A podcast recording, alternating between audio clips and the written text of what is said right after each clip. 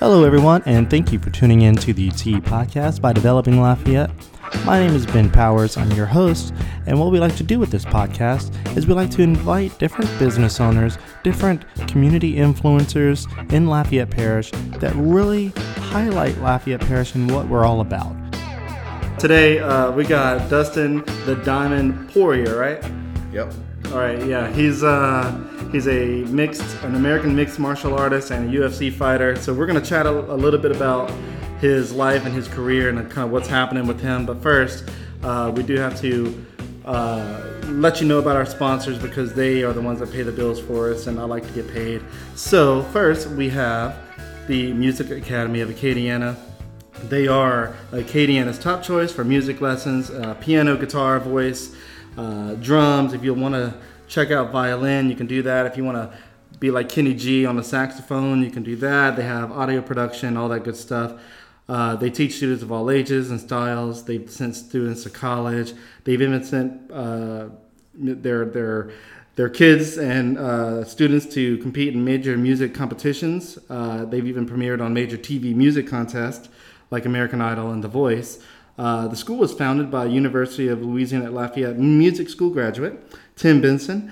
Uh, he is uh, the school is voted as a top finalist in the best music school by readers of the Times of Acadiana since 2016, and they have won several national music school awards. Uh, they their goal is to make music lessons fun, educational, and to help foster the next generation of musicians and creative thinkers. Uh, you can check them out. Their website, musicacademyacadiana.com, and also they're on Facebook, YouTube, Instagram, all those fun places. Uh, so I really appreciate them. And also, we have a, an additional sponsor for this episode, and that is Unique Health and Fitness, as well as Unique Smoothies. They are sister companies, and their mission is to help improve the quality, quality, quality of life for unique individuals.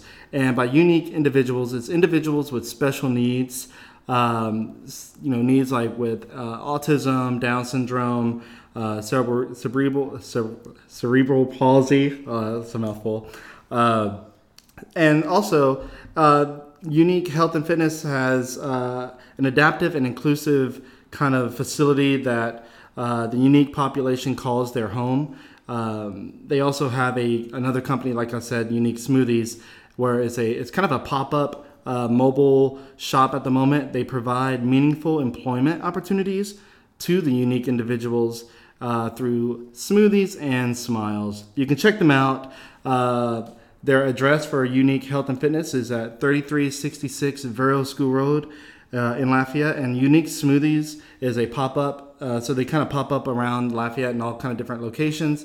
Um, I think today they were, or maybe still are, uh, next to the Classic Auto Spa. So you can check them out on Facebook as well, Unique Health Fitness Lafayette and Unique Smoothies Lafayette. So we really appreciate them.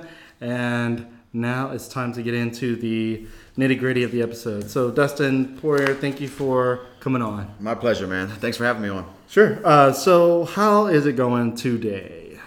Going good, man. Um, Staying pretty busy. Staying pretty busy. My daughter's birthday party's tomorrow. So, Oh, wow. Yeah, she just turned four yesterday, so just doing all that, you know, That's dad, crazy. dad stuff. My son turns four. Uh, he's technically turning four the 23rd, so we're celebrating his birthday tomorrow as well. Nice. And That's he's awesome. turning four. Yeah, that's crazy. It's crazy. Uh, how old are you, by the way? I'm 31. 31? Yeah. Wow, man. Uh, so where were you born and raised? I was born in Lafayette, and I was raised um, mostly on the north side. I moved to Carencro for a little while, and uh, when I was younger, and then also a few years later moved to Breaux Bridge for, for a little while to live with my father. But I was raised on the north side of Lafayette. Okay, okay, so north side guy. Yeah. Yeah, I, uh, we, my wife and I and our little boy, we live in Carencro, and we, we like the area. We, uh, we've actually considered like moving to other places in the parish, and we're just like, you know, I don't, we kind of like this spot. I don't know why. It's, yeah, uh, it's it's a good spot, man, and you know you can get good good bit of land there for a good good price and stuff. oh yeah, it's definitely more affordable. We're uh, we're living over in Youngsville right now, but Okay. Yeah. Okay. So so is Lafayette Parish your primary domain, or do you or do you have like houses somewhere else where you stay the most? I have a yeah. This is my homestead. I live in Youngsville, you know, but I have a a, a place in Florida as well, and I have a place in Carencro, but I have a place in Florida that when I train for fights, I go there for 10, 12 weeks at a time. You know, on, on a busy year, I'm there half the year. Wow. Yeah. Wow. So Florida, right? Uh, Yeah. Is it Boca Raton? Yeah, um, my place is actually in Coconut Creek, but Okay. Boca would, I guess, be the biggest place. Kind of like yeah. like if somebody's from out of state and you, you you're trying to tell them where you live, you don't you probably won't say Carencro, you say Lafayette. Lafayette, yeah, exactly. That or kind of same thing. thing with New Orleans. You know, you don't say say Destrehan, you say New Orleans. Yeah, yeah. So so uh, kind of what age did you get started or get interested in fighting or even fighting professionally? Like how did that come about? Um, I mean, that's my whole life has been a lot of fights and a lot of trouble and stuff like that. But as sporting side of it, probably 17 years old, I wanted to start boxing, and uh, I started training boxing and things like that. And then found some found out some guys were doing mixed martial arts, and that was back whenever I was just turning 18, 17, 18, and that was back whenever like mixed martial arts, cage fighting had a big push at that time. This might have been 05, 06, Right. 2006 maybe. And it was like really making a big splash. And, and they started having local shows here at the Blackham and things like that. And I found out that people were training in Lafayette and I found out, you know, where they were training at and started working with them. So I kind of pivoted from boxing to mixed martial arts, started doing jujitsu and judo and wrestling and all kinds of things. Yeah. Yeah, yeah. Uh, you know, it's interesting that you mentioned 2005 because I graduated high school in 2005, and that year, um, all the all the guys were playing UFC games on Xbox or PlayStation, whatever they Yeah. had, and we would all gather around and like.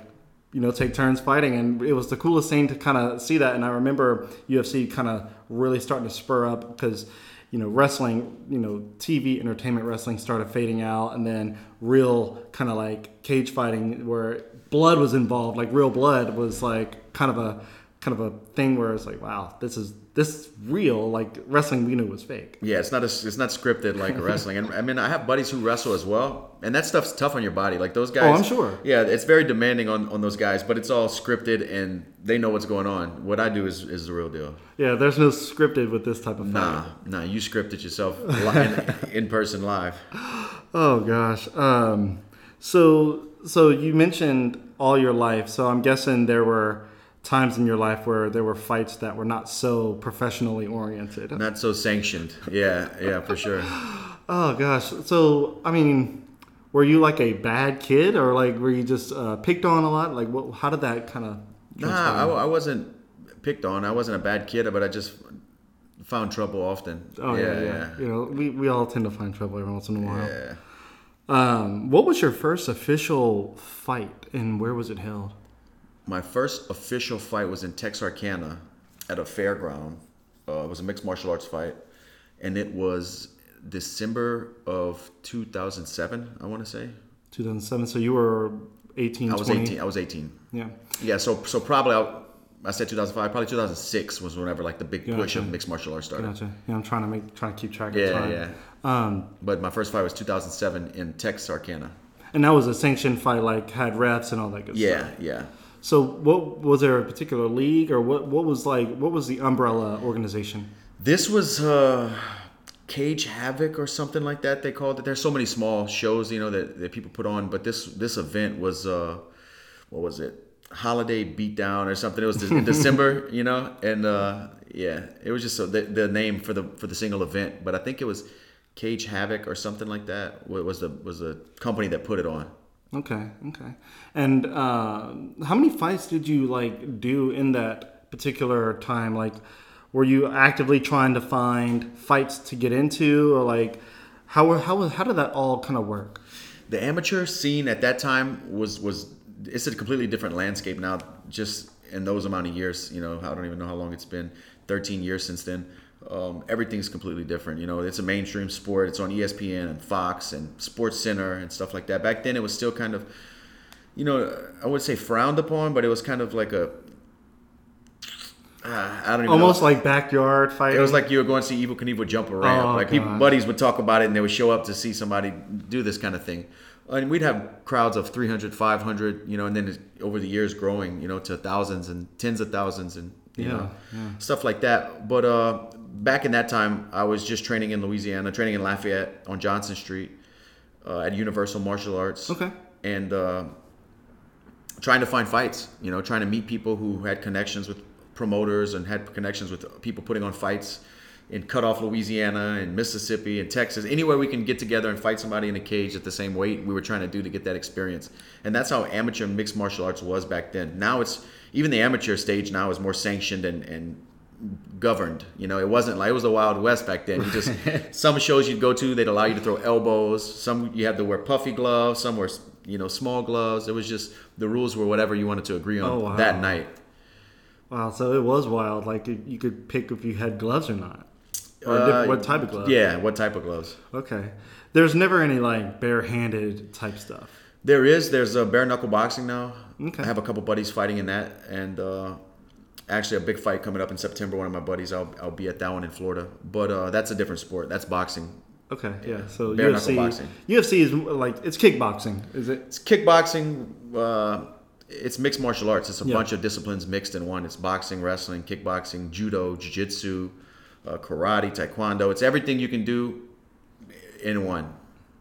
Uh, so what is your what what does your family think about it? Like, what did they think about it 10, 13 years ago compared to how they they look at it nowadays? my mom was i mean i'm you don't want to see your son fight grown men for, for free i was doing it in a cage back then i was doing it for free you know as an amateur you don't make money um, i'm working a full-time job and spending my money on on filling the gas tank up and buying fight equipment to go fight these guys. And you know she, she but she's always been supportive. My dad on the other hand when i told him he's like what? You're gonna do this? You're gonna let these guys you know do this for free? You're not gonna get paid? He was kind of but they're obviously now they're both huge fans and, and proud to Yeah. say what i do. Yeah, yeah. but uh, back back then whenever I, I brought it to him and told him this is what i was i was doing it was kind of you know a shock for them. It's almost like uh, I know this is probably the the worst way to compare, it, but it's almost like coming out of, out of a closet saying like I'm gonna be a fighter. yeah mama joined fight club you know Uh, did you get in like any serious um, like accidents or like injuries at those times and amateur times? In amateur, maybe small cuts here and there. I, uh, you know, I, I've had a pretty relatively long career in, in a lot of fights, and, and I've been pretty fortunate and haven't had any serious injuries. Um, but I try to take care of my body and do everything right. Um, yeah, back then, small cuts, nothing Yeah, serious. yeah, yeah. What about today? Like, what was uh, is there like a particular cut or injury that you've gotten that you feel like was like the worst? I had a very, very serious hip surgery in October last year. Uh, almost a six-hour surgery. They Oh, had to fracture my femur and and do some stuff like that and shave a bunch of bone down. That was probably the most serious thing that I've had done. And why? What what caused that? I had a, a bone, just years of pushing my body to the limits. Mm. My body pushed more calcium, and my bone growth, uh, my bone overgrew in my hip ca- socket, so I couldn't rotate, and it tore my labrum uh, all up. It was just real, real bad. Oh, that sounds terrible. Yeah, yeah. Sounds like it hurt. I tried to prevent surgery. About a year before that, I went and do stem cells in California. Mm-hmm. Got them shot into my hip, and that didn't really do a whole lot because it was structural. You know, stem cells will help some soft tissue heal, but if your bone's overgrown and misshaped, I mean, stem cells aren't going to change the shape of a bone. Right. So they had to go in and, and you know, change some architecture in there.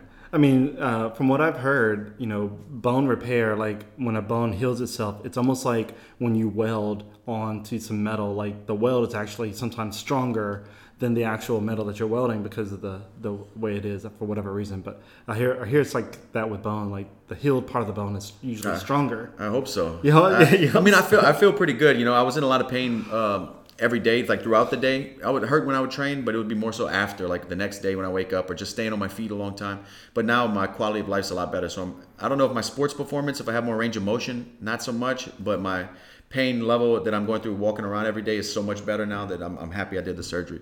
But like you said, I've, I've broken my wrist, my hand. I've had two nose surgeries. I had my nose shattered in 2017. You know, Oh, wow. yeah. Yeah. Well, uh, uh, that's that's crazy. So, uh, so who like I mentioned, you mentioned some trainers here. So uh, this question is kind of an you know going off of that, like who or what, if anything, um, inspired you to kind of push yourself through getting into this type of career? Man, I uh, I always enjoy. I always knew like when I was growing up watching fights on TV and and watching historic fights, you know Muhammad Ali footage and things like that. I always knew whatever they had, I had something. I had a piece of that in me. I knew that, I just knew that I can do that, and I didn't know anything about fighting. I didn't know how to throw a jab properly, but I just knew whatever those guys, that grittiness, that fortitude, that that pushing through adversity that those guys display every time they go through those kind of fights. I knew it just resonated. I knew I had I had that. I knew I had it, and so I wanted to fight and do it myself. That's why I started boxing, and then. Um, yeah, I, I can't really say one particular name that, that influenced me or, or I'm pretty sure there's, I mean, There's- several different. yeah, there's a handful of, of people throughout the years that I watched and emulated and, and copied things and, and tried to mimic. But uh, I think it's just more inside of myself that I knew what I was watching, that I had that that grittiness and that want to, to for for hand to hand combat like that. And I just kind of pushed myself and found out, you know, explored, went on my own journey and kind of found out myself, you know, Yeah, yeah. learned on the job. And Uh, so you so you mentioned Muhammad Ali, and what about uh, is it the guy that can't speak right? He's got the tattoo on his face. Mike Tyson? Oh, Mike Tyson. Yeah, he. Uh, Crazy you mentioned him. I just today got a package in the mail. He signed some gloves and a shirt for me. Wow, I just, Mike Just now huh? got it. Yeah, I just posted on Instagram. That is so Yeah. cool. I'm gonna have to check it Yeah, out yeah. afterwards. Um, so so obviously Mike Tyson's a, a, a boxer. Do you ever fear that uh, you know sustained hits to the head would probably cause you to develop some type of like slur or anything like that? Yeah, this isn't good for you. You know, that's just uh, reality. You know, this Right. this isn't good for you. And uh, I don't know if you you don't seem like you're- probably don't, not a huge combat sports fan. If Look, you didn't I- know Mike Tyson's name, you probably No, not I knew Mike Tyson's name. I, I drew a blank. Forgive me. I drew a blank. Uh, But I mean, if you if you go back and just see some of the fights that I you know I'm, I'm known for and, and what fans expect when I fight, it's bad. It's bad news, man. It's a car crash every time. It's a lot of blood, a lot of a lot of violence. You know, those are the kind of fights I'm usually involved in. Of course, I would love to go out there, make it clean, not get touched, and go home and see my daughter with no scratches and stitches. But that's not the way I fight, and that's not the kind of matchups I get. I fight the best guys in the world every time out, and, and I find myself in those dog fights. It is not good for you. Every time I go in there, I leave a piece of myself that I can never get back. That's just reality. But also, I'm uh, leaving something behind for my family. I'm creating something, and it's worth it's it's worth the give and take. Yeah, to me, I mean, to me, you're building a legacy. Obviously, um, I think over the past five years, I think I've heard your name come up more and more often uh, amongst the UFC kind of fights. I know there's uh, there's several. Khabib is one that you recently fought him. Um, and obviously, look, you, you mentioned that I may not be the biggest combat uh, sport fan. I, I love to watch it whenever there's like a big fight. So like yours, for example, was uh, was crazy. Uh, I watched the um, uh, like some of the uh, the female fighters. Uh, I'm drawing major blanks on their names because for whatever There's so many, man. Yeah, There's so there many. is. Um, but there's also the Irish guy, and I think you mentioned him before. Conor. Yeah, Uh-huh. yeah, McGregor, uh, and you know, watching them guys fight, it, it's it's crazy. Uh, but so, at what point do you feel that you're going to step away out of the ring? Is there any point in life where you feel like, okay, this is the time to call it quits? Man, you know the in the in fighting industry, the the fighter's usually the last person to to come to that conclusion and say I'm done. You know, it's everybody around you that says you should you should hang it up, you should stop. You know, the fighter always has one more left in him. You know, he Yeah, thinks. yeah. But I, I, you know, years ago, probably when I was early 20s, I set a goal to fight I'm 35. You know, I'm 31. I'll be 32 in January. I, I think I'm just entering my prime right now. You know, uh, So you still physically you- and mentally, I think I have a couple of really prime time years left. But I, I won't fight past 35 years old. To say if I do fight when I'm 35, it might be once, twice, but I will not fight past 35. Okay. Is there is there a particular reason why 35 is the number? I, I had my first fight when I was 18. I think I turned pro in 2009. No, I'm sorry, in 2009. It's just a lot of years, a lot of fights. Yeah. You know, it's just not like we were talking about. It's not good for you. Yeah. And uh, I've said this before, but I don't want to love this sport, which I do. It's it's given me opportunities to, to have things that I never and do things and go places and meet people that I never could have done um, through a different avenue of work and, and lessons. You know, I've learned so much through through combat and through adversity and, and through just digging down and finding out who I am. You know, I just appreciate it. It's a beautiful thing. It, it really is. But I don't want to love it so much that it kills me and I, or I take away from, like we're talking about. And when I'm 55, 60 years old, I don't remember my name. You know, I don't want to do that to my family. If I was on my own out here with nothing to, to care about, I'd fight till I'll fight till, till the wheels fell off. but I think 35 is you're still young, you know, and I had a full career in the sport, been to the highest of the highs, the lowest of the lows in the sport, done it all. And uh, 35 is young. You still have a whole nother life and a whole nother career, whatever that will be for me. Right. I can start over from scratch. I can go to college. I can do anything for a couple years and then start a whole new career and still be a young man in that in that aspect or whatever it is. So I think 35 is a good age. You know, it's crazy you mentioned 35 because I'll be 35 in February next year. And I'm thinking to myself, like, I feel like. I feel like 35 is almost the end. I'm like, God, and I have to tell myself it's not. And here you are. You've done so much with, you know, your fighting career, and you're calling it 35 as the end for that career. And then by you saying that it's a it's a time to be able to start fresh, I'm thinking like, God, it's the same thing for me. I could I could do something on, the, on a whim at 35 years old too and still feel young. I'm like, Dude, hell yeah, 35 is, is young. it's so weird to think about. Like I used to think 50 was like ancient, and now I'm like, 50's not that 50's far kind away. of young too. Yeah, 50's not that far away. Uh, I mean, think about 35. You you start a new craft. You start a new focus on something. You can put 20 years into it and be 55. That's still pretty young, man. yeah, yeah. You know. Uh, speaking of, uh, not to not to speak on age, but you're you're good friends with Tim Metcalf, Mm-hmm. and uh, I believe Tim is also, and you may be friends with him, Bob Moore. Uh huh. So they're all they're both fighters in their own right. Uh, I cornered Tim in the fight with Bob at, Really? the, at Cypress Bayou. Yeah. so so what's your relationship with uh, Tim and Bob? So I don't know Bob uh, personally. I know him from he used to commentate local fights back in the day. Kind of met him through that, obviously Paspatu. Yeah. And uh, just him being a local, so, you know, uh, everybody knows Bob Moore, right? But Tim Metcalf, I met him when I was an amateur fighter. We were working out at a place called Elite Fitness Kettlebells. Mm-hmm. Met him there and uh, became friends. You know, we were sweating and training side by side, doing fitness stuff. I would go there to like to do my strength and conditioning training for four fights. And uh, like I said, I met him there, and he sponsored me when I was a young fighter, helped me out, and we Oh, just kind of yeah. I've always had a good relationship. Um, him and his wife have been have been great friends. Yeah, so it's interesting. So uh, Tim and I we're friends on Facebook, and of course he has uh, the the local restaurant Dino's. So anytime something goes on with Dino's, like a renovation or expansion, I'm always trying to cover it.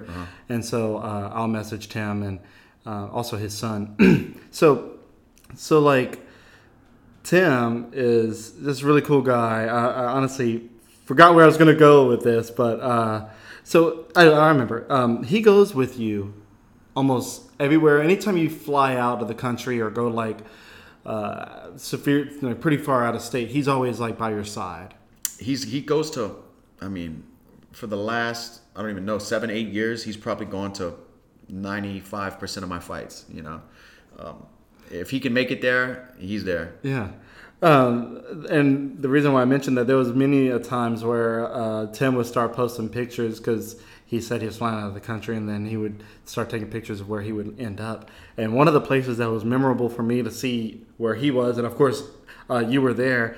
Uh, I believe it was either Abu Dhabi or Dubai, one of those uh, particular places. Uh, what goes on there? Was it a fight or was it training in those? It was a fight in, in Abu fight. Dhabi. Yeah. Which fight We was spent that? a little bit of time in Dubai, but the fight was actually in, on Yas Island in Abu Dhabi. Oh, nice. Yeah, that was UFC. I don't know the, the number of it, but that was when, when I tried to unify the, the belts. Okay. Yeah. Um, what was a particular fight that you can recall that was most memorable for your career so far? I mean, every one is is the last one's the most important one. Right. You know, the next one's the most important one, and uh, maybe my first main event win in, in the UFC was a big deal because you know you're just at the top of the bill. That all the interviews and all the lead up to the fight, it, it's all the press. It's all about the main event. Maybe the first. My first main event win was a pretty big milestone in my career. But let, let me just say, the, the biggest win in my career is my first win in the UFC. Yeah, I fought New Year's Day 2011, uh, and uh, you know I got my hand raised, my UFC debut. That was the biggest win of my career because it proved to myself that I belonged there with the best guys, and I fought the number one contender at the time.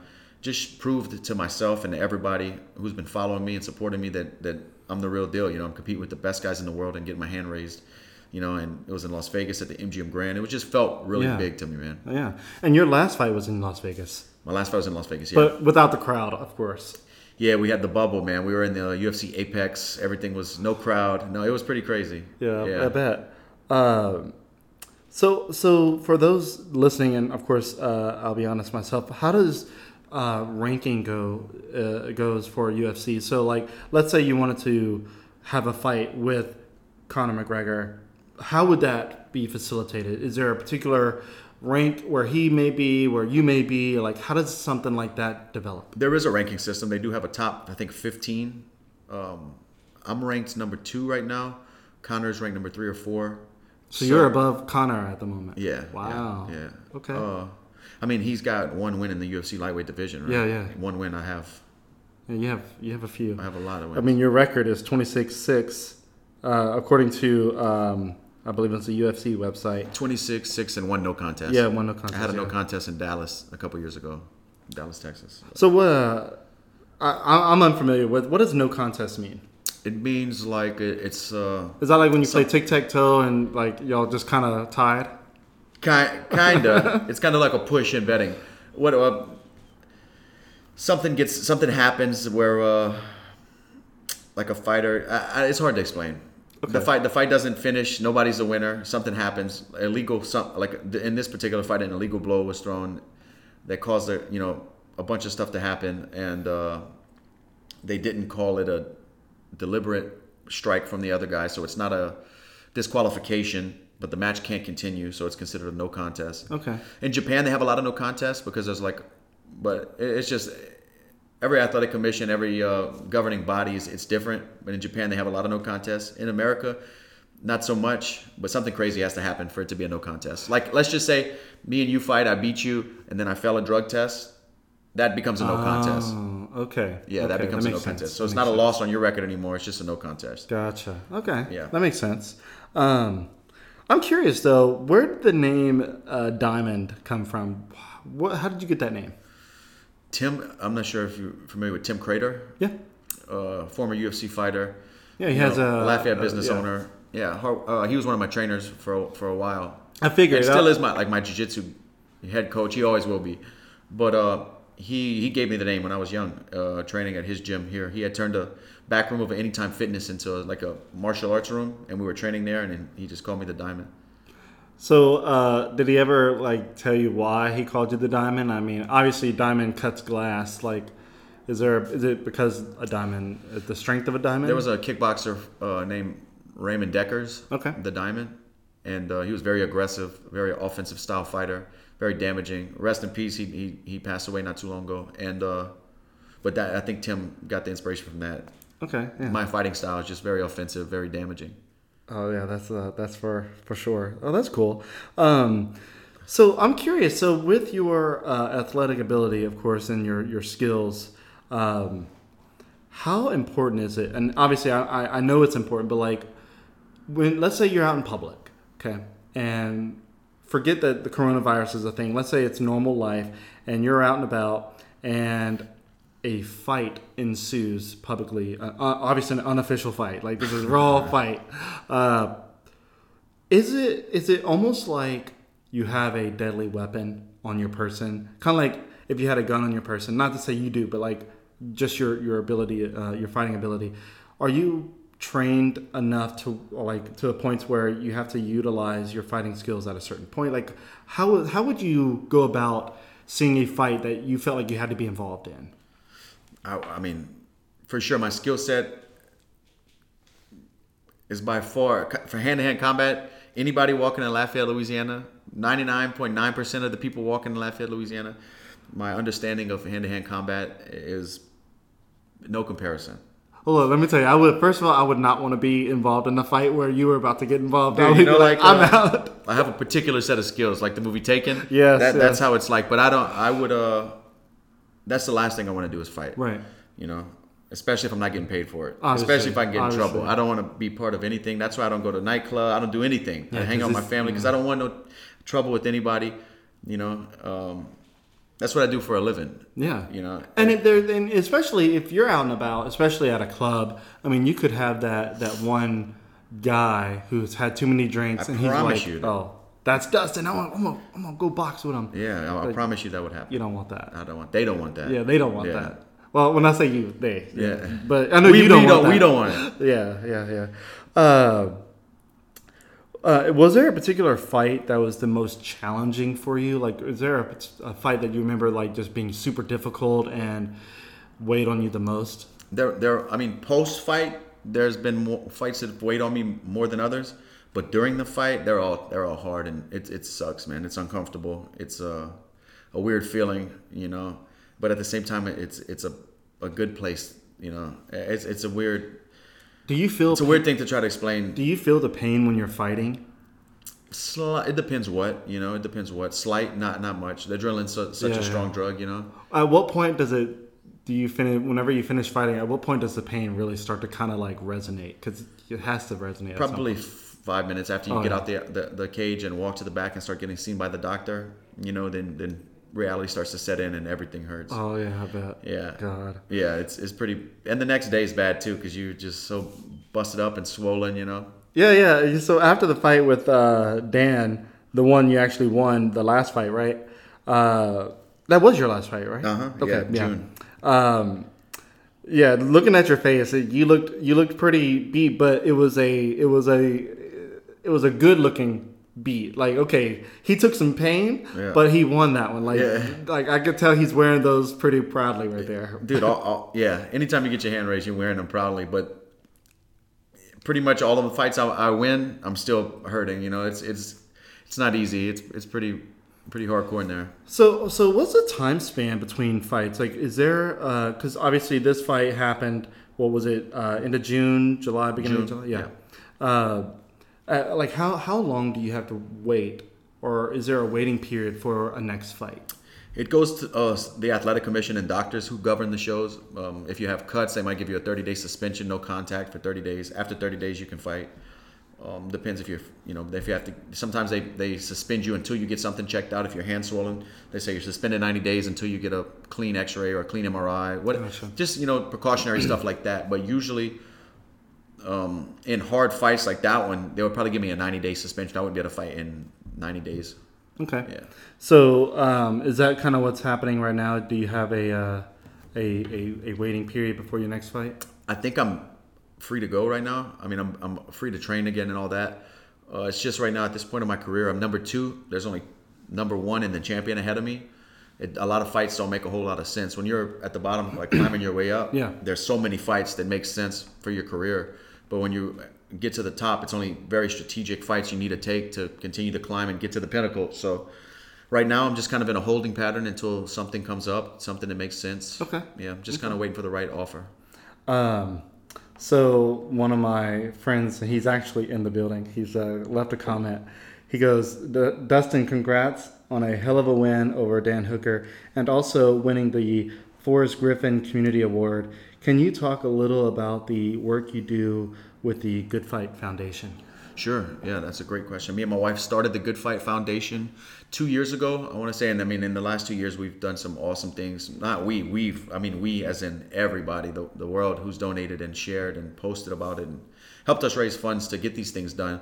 But me and my wife, I was in training camp for uh, Justin Gaethje, who's the interim champion right now. Me and him were getting ready to fight, and we decided to start a foundation because I had donated money and I had sold fight gear previously, stuff like previously worn things um, auctioned it off and took the money and donated it to things around Lafayette, trying to help the community. I've done that a few times, and me and my wife were sitting back in that training camp, and we were like, let's let's turn this into an actual foundation where we start getting sports memorabilia and selling it, auction it off, and, and get donations, and let's try to really help you know the communities in need around Lafayette and around the world. Yeah. And uh, we started the Good Fight Foundation you know, we just started a nonprofit like mom and pop style. We didn't know anything about it. Created our own website. Didn't know anything, man. just kind of rough roughed it, and, and it turned out into what, what it is now. And we've done some amazing things, dude. I'm really proud of the Good Fight Foundation. Well, no, that's uh, that's awesome. I mean, that's usually how things work. When you bootstrap them yourself, you're more proud of it and all Yeah. that. And jumping into that, I didn't know anything about the nonprofit or charitable world. I didn't, Yeah, besides, like I said, selling some gloves that I had. I was actually moving back to Louisiana when I first started selling some stuff. My daughter was just born. and uh, I had drawers full of fight worn stuff because you don't wash it, you know. So the shorts and gloves have blood, and it's just kind of gross. Yeah, you don't want to. It's kind of you know you leave that piece of history connected to it, the blood and stuff. So it's just.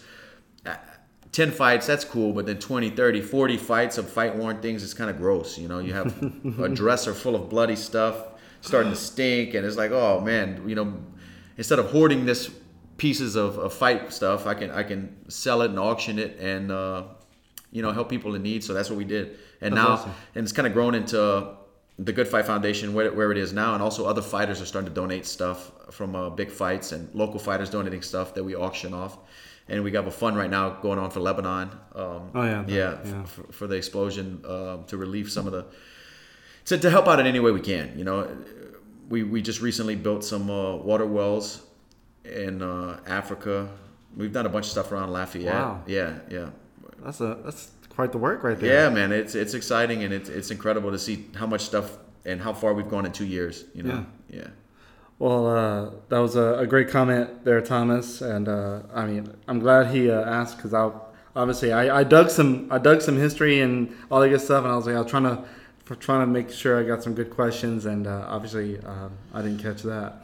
Yeah, we, Um, we also built uh, at Prairie Elementary built a, a playground for disabled children. Okay. Yeah, Oh yeah. yeah, that's the uh, is it French immersion, right? Yeah, Yep. Uh, so uh, I so people that are watching US U, uh, UFC and you know especially the the the pre-fight kind of meetups and you know there's that moment where you have to like face your opponent and like have this the stare off like describe that moment is that a real like emotional like anger moment or like what goes in your head like because it looks like the when you're you're staring off like any of the fighters when they're staring off they it looks like they just want to clock each other, each other right then and there like what is it really like is it I describe mean, that. um, depends how the lead up to the fight was. If a guy's talking a lot of trash, then maybe that stare down is a little bit more anger and stuff like that. But on the competitive edge, like you're looking at a person that is going to try to, you know, damage you and take you out of here, trying to knock you out, try to hurt you. Um, and, and you know that they're standing in the way of the victory and the way of what's next, progression of your career. Whatever, whatever the goals you have in your fighting career, that person, you know, that 15 or 25 minutes that you're about to fight with them, them standing there in front of you, that that's that's the the hurdle. You know, they're the hurdle. So when you're looking at each other, you just 10, 12 weeks of preparation, you know, about to happen right now. You know, mm. they they brought their best. It's intense, man. yeah it looks It's like intense. But I mean, a lot of times it's not anger or hate or Okay. anything. You know, Okay. Mo- mo- for me, most of the time it's not. So at this at that point, it is basically like you said, a hurdle. It's your to get to your next point in your career, you have to get past them. So you're not looking at them as a, I mean, as a person of of course, but as a as a mountain that you got to get around. Yeah. Okay. Yeah. Okay. Yeah. So no hate, no anger. Okay, but look, I mean, I mean, I have had that before in fights. Um, I, I try to leave emotions out of it. Yeah. That stuff doesn't do good for me, you know. Well, whenever uh, one of the fights with Conor McGregor, he looked like he was talking so much trash. Like he's a trash talker. He always does, which is an art to fighting as well. You Yeah. know, getting inside your head. Muhammad Ali was great at it. God, it just Mike I- Tyson was great at it. You know, putting fear into guys. it just but watching it happen for some people especially me i'm like god i'm so annoyed. Like i just want to go like fight the dude myself. Uh, of course i wouldn't be i wouldn't advise that for myself but uh, Nah.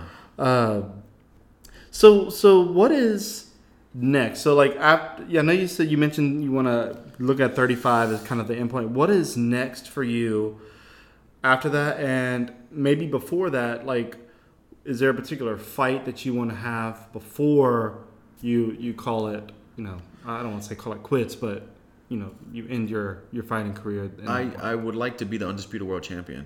You know, to say that I, I reached the the apex. You know, the, the the best in the world at that weight. You know, I got a piece of it. I was the interim world champion, and uh, I don't want to have that asterisk next to that accomplishment for the rest of my life. Yeah, he was the champion, but he was the interim champion. yeah Uh, I want to be the undisputed world champion. No questions about it. So what is it going to take for you to get that I think one more win, and I'm there again. I'm there, challenging for the title again. okay Oh yeah. Okay. Uh so so so one more win. Um, I looked up some stuff and some recent. Uh, you can debunk this if this is not true. This is what the internet says, of course. Uh, sometimes It's got to be true. It's got to be true, right? Um, so a Michael Chandler apparently hinted at fighting with you. I don't know if you knew that. Yeah, the tweet. Uh, yeah, yeah. And then also you expressed interest in fighting with uh, a Tony Ferguson and a Nate. Uh, is it Diaz? Diaz. Diaz, yeah. Uh, so are those are those people particular a stepping stone, or is that just kind of like a passive uh, fight just to keep your keep yourself engaged in UFC? At, the, at this point in my career, uh, I, I don't want to take any keep myself busy fights. I've had enough of those. I have 43 or 44 fights. I don't want to fight just to fight. It has to mean something more, like a, a chance to be the world champion, or a super fight to where we're breaking records or something Yeah. like that. I don't want to just fight just to get into a fight. Um, the Tony fight. Well, first, first start with the Chandler. Chandler's coming over, maybe possibly from Bellator, another fighting organization. He's a free agent right now. He might sign to the UFC. I'm sure he's kind of testing the, the free agency and the open market and seeing what other companies are going to offer him.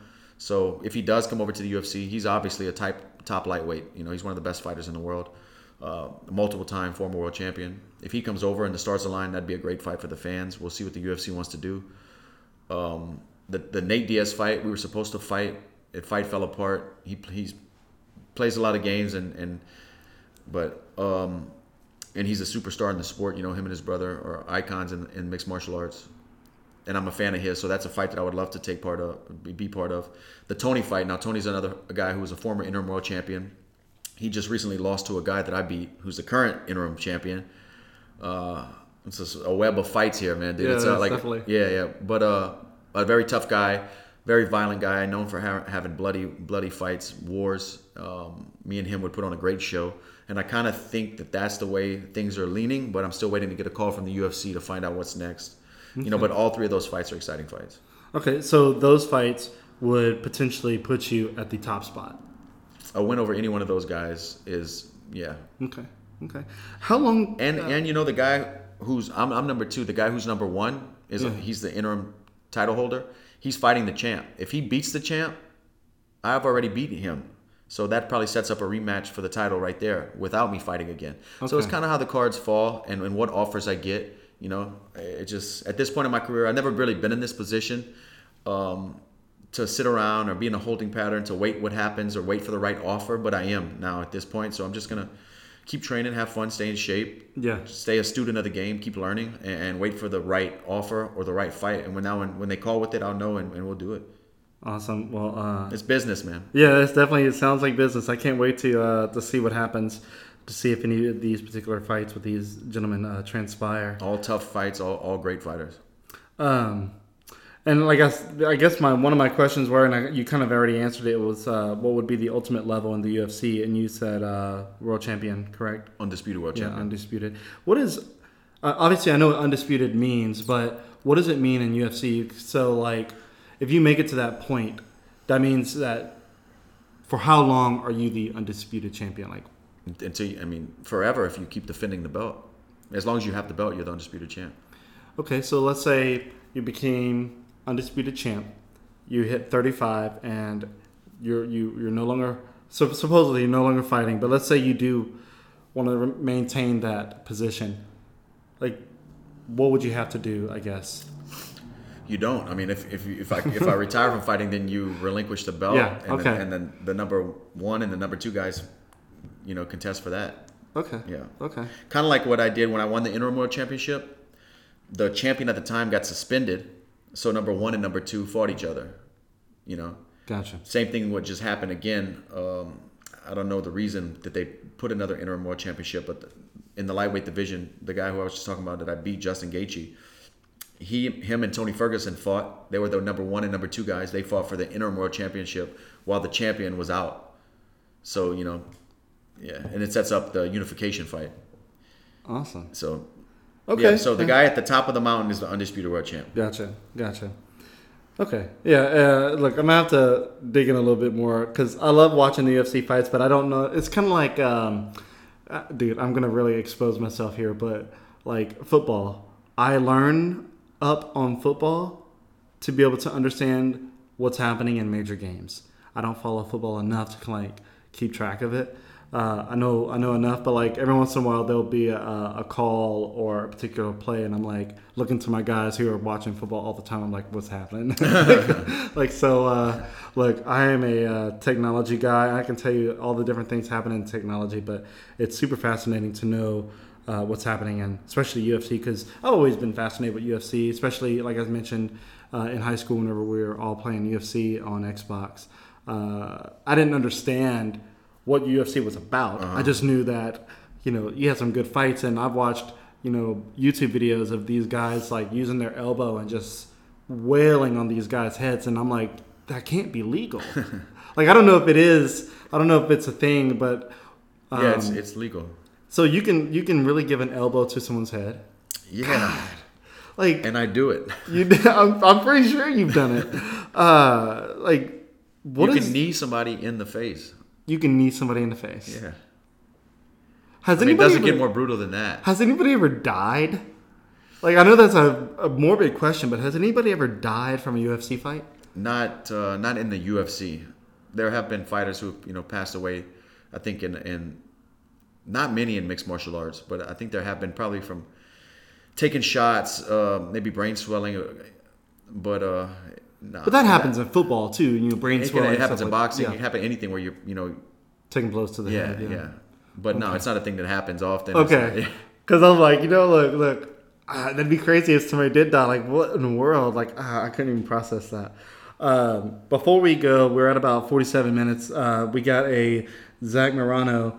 Uh, he says, or he's asking, uh, who do you hope to fight next, uh, Tony, or are you interested in fighting, fighting Michael? So I guess he's asking, which one would you rather at this point, if you could, Tony or Michael? Man, whichever one pays more, honestly, I'll Uh, fight. I'll fight both the guys. Um, but I think what's more, I don't know. It, it- it just depends what what the UFC says happens after. If they tell me I get a title shot with fighting Michael, I'll fight Michael. If I get a title shot with fighting Tony, I fight Tony. You know, that's what it comes down to.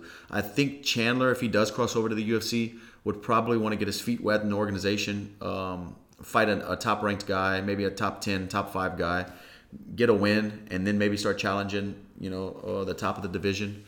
But he's a former champion himself coming over, so maybe he can jump right into the deep end. We'll see. Interesting times if he does come over. You Yeah. know, that's going to open up a lot of fun new fights in the UFC lightweight division that's already stacked with talent and, and exciting fighters. Um, but I kind of feel like the stars are more aligning towards the Tony fight. We'll see, man. We'll see. I'm just waiting on that phone to ring. Waiting on the phone to ring, man. Oh yeah. Well, cool. Uh, look, man, this is all I've got. Uh, I got a lot, I think, answered, and uh, I hope that those who are watching are uh, think that I did did fine. Because I mean, having you here in person, I'm pretty sure other people are like, "Why didn't he ask this?" Look, forgive me if I don't ask all the right questions. I think I got I got some good questions in though. Yeah, for sure. Um, all right, man. Well, cool. Look, uh, I just want to let everybody know that if you aren't following Dustin already, he has an, a, a very uh, a very busy Instagram following. So uh, I think that if you want to follow Dustin, check him out on Instagram. Uh, it's just Dustin Poirier. Yep. Yep. So uh, check him out. You'll find him, and he's got the little blue check mark, you know, that shows that he's official and all that good stuff. Uh, you post all your your your basically your life. So if you have a fight, you post that on there. Your family. I've seen Oh, I've yeah. seen all kind of pictures on there. So. Yeah, Instagram is kind of like social media. There's Twitter, Facebook, all the stuff. Obviously, I kind of just mostly use uh, Instagram, and it's kind of like a, pretty much how everybody uses a snapshot into my life, stories, what's going on every day, and things like that. Awesome. Well, Dustin, I really appreciate you uh, coming in and sitting with me. I know uh, you being so busy and you're out of town all the time. You probably could have, you know, sat down anywhere else. But I Oh, really do on, man. appreciate that you're uh, you're on. I appreciate you, uh, you know, giving out info and, and represent Louisiana and Lafayette especially. Doing my best, man. Yeah, me too, man. And uh, anybody listening who hasn't heard of the Good Fight Foundation, go check it out at thegoodfightgroup.com. Me and my wife started this thing from the grassroots, and uh, you know, I'm, I'm really proud of it. Check it out. Awesome. Yeah. Yo, check it out. And uh, anyway, that is it. It's uh, Friday, guys. Obviously, so go join, enjoy yourself. Uh, try to enjoy yourself as much as you can, of course, with the, the whole pandemic and all that good stuff. So anyway, that is it. Masks up. Oh no, yeah, mask up, right? All right, Dustin.